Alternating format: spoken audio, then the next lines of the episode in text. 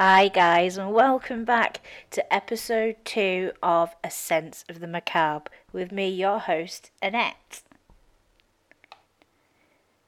That track you were just listening to there was The Small Things by Aaron Connolly.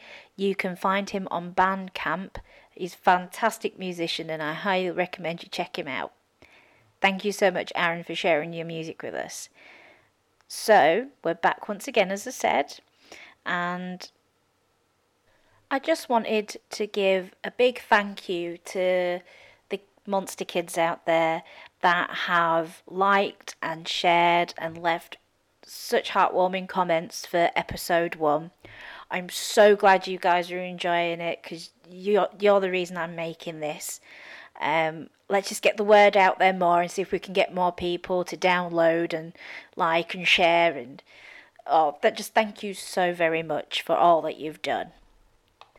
For those of you who may not be uh, a member of the Monster Kid community, um, I'd like to point you in that direction. Uh, the Monster Kid podcast community is a collective of different podcasts and um, other fans of movies, TV, all sorts uh, that get together and just really great positive environment that we all share and chat with each other on Twitter.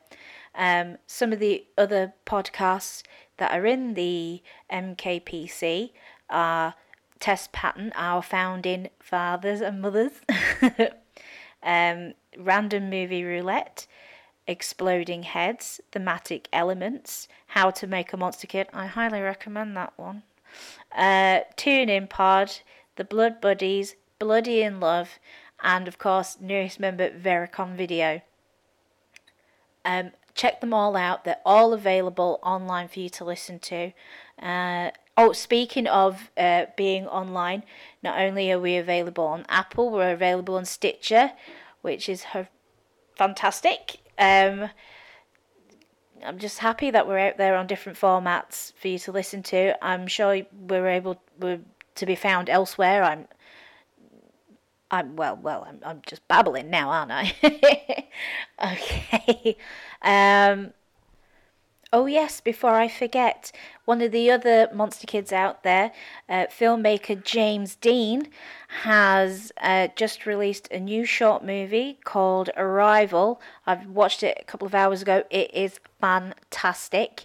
Uh, he also has some other great work out there. Uh, the Monster, another fantastic short that I saw uh, a while ago now, uh, nine months ago, I think it was. And you can find him at JamesD7004 on Twitter. So I suggest you give him a follow. Also, um, a big Monster Kid collaboration. James Dean and Lewis from Random Movie Roulette got together and made this fantastic 16 minute short called Maniac Nun on a Mission to Kill Leo Fontaine. What a title! It's absolutely fantastic, and there's some great artwork that goes along with it if you want to check that out. He's um, on YouTube at James Dean. I suggest you get out there and you like and subscribe. Oh, and also there is um, Andrew Tibbs who does a YouTube uh, film review um, vlog, and they're so good as well. He gets his family involved in everything. Uh, they're really good. So look him up as well. And yeah, that's some of the great work. Oh, there's lots of artists in the group as well. How can I forget?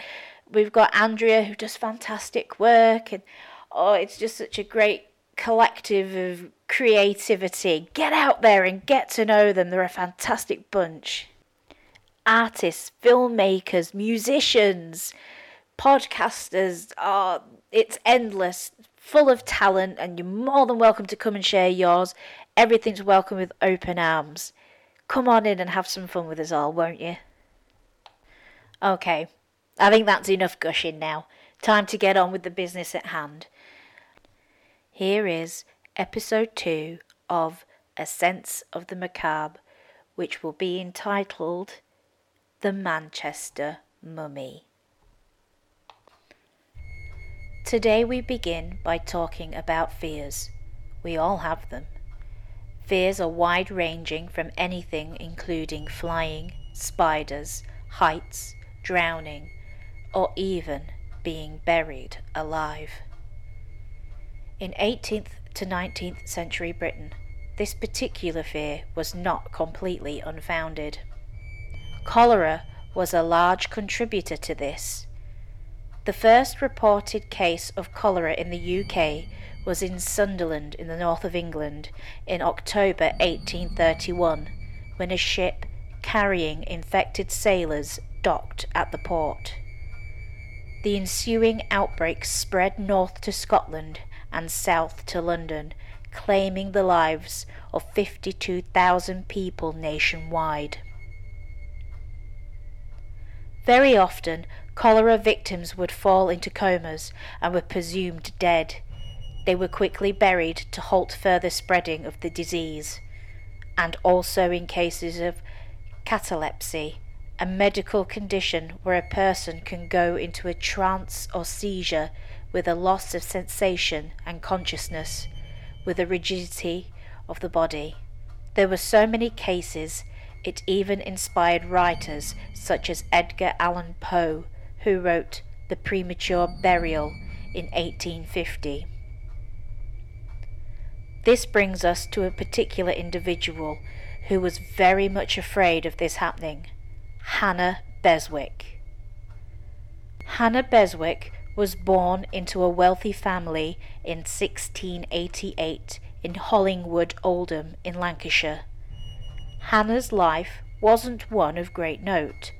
She lived a comfortable life with her family's wealth in a large manor house called Birchin Bower.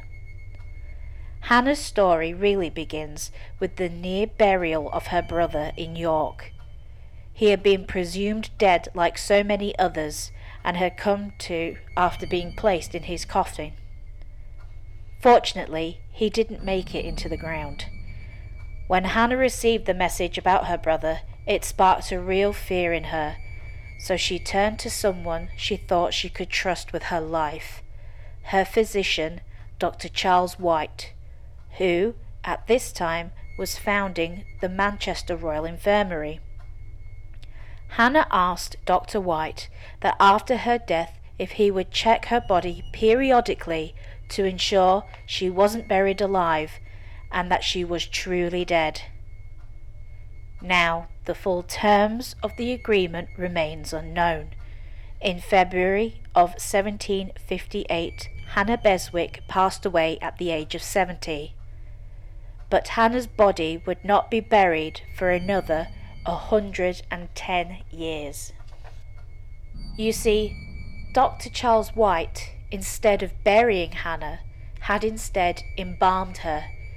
It was never mentioned in Hannah's will that she wished for this process, but rather a brief period of observation before burial. This causing a grey area afforded the doctor to take the opportunity to try out, possibly, the method used by the anatomist William Hunter, who he was a student of. The details of Hannah's preservation remain unknown.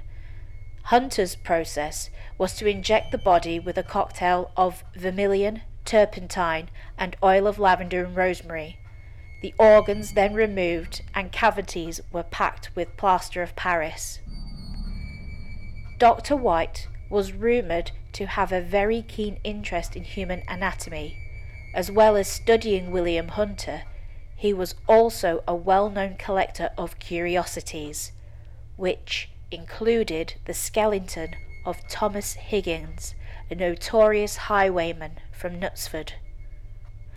And though he may indeed have checked on Hannah's body daily after her embalmment at his home in Sale at first, he eventually transferred her body into the case of an old grandfather clock, which he would open for morbid visitors to his house to view.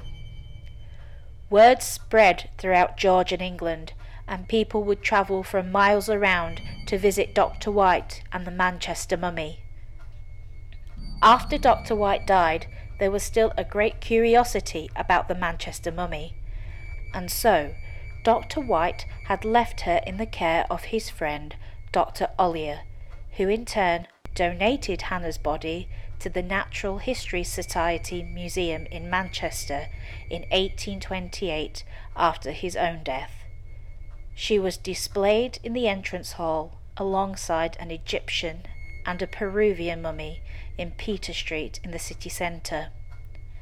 The Society eventually donated their collection to Owens College, which is now the University of Manchester. And with a decline in interest in 1867, it was decided that Hannah was no longer required and her period of observation was no longer necessary. The following year, Hannah was finally laid to rest at Harpurhey Cemetery on Wednesday, the 22nd of July, 1868. And here ends the story of Hannah Beswick, the Manchester Mummy. Okay, guys, thank you once again for joining me on A Sense of the Macabre. I really hope you enjoyed today's episode. If you did, it'd be really nice if you could let me know. Um, you can find me on Twitter at Sense Macabre Pod, where you can leave comments uh, and any suggestions that you might have for future episodes. I'd love to hear your ideas. Uh, I'm also on Instagram at Sense Macabre Pod as well, and there you can find pictures relating to the episodes that we've done so far, from episode zero about the London Necropolis, uh, episode one, Mother Shipton, uh, with a mixture of old pictures and pictures that my husband actually took and I took on our visit there uh, a few years ago. And I'll also be adding some pictures today for this episode about the Manchester Mummy. Um, but yeah, thank you so much for tuning in, and I can't wait to hear from you. Um, if you're listening on Apple Podcasts, please give us a five star review if you feel so inclined. It would really help boost uh, the podcast and get us out there for a few more people to hear and hopefully enjoy as much as you guys do. At least I hope you do. okay, this is Annette and I'm signing out. Bye.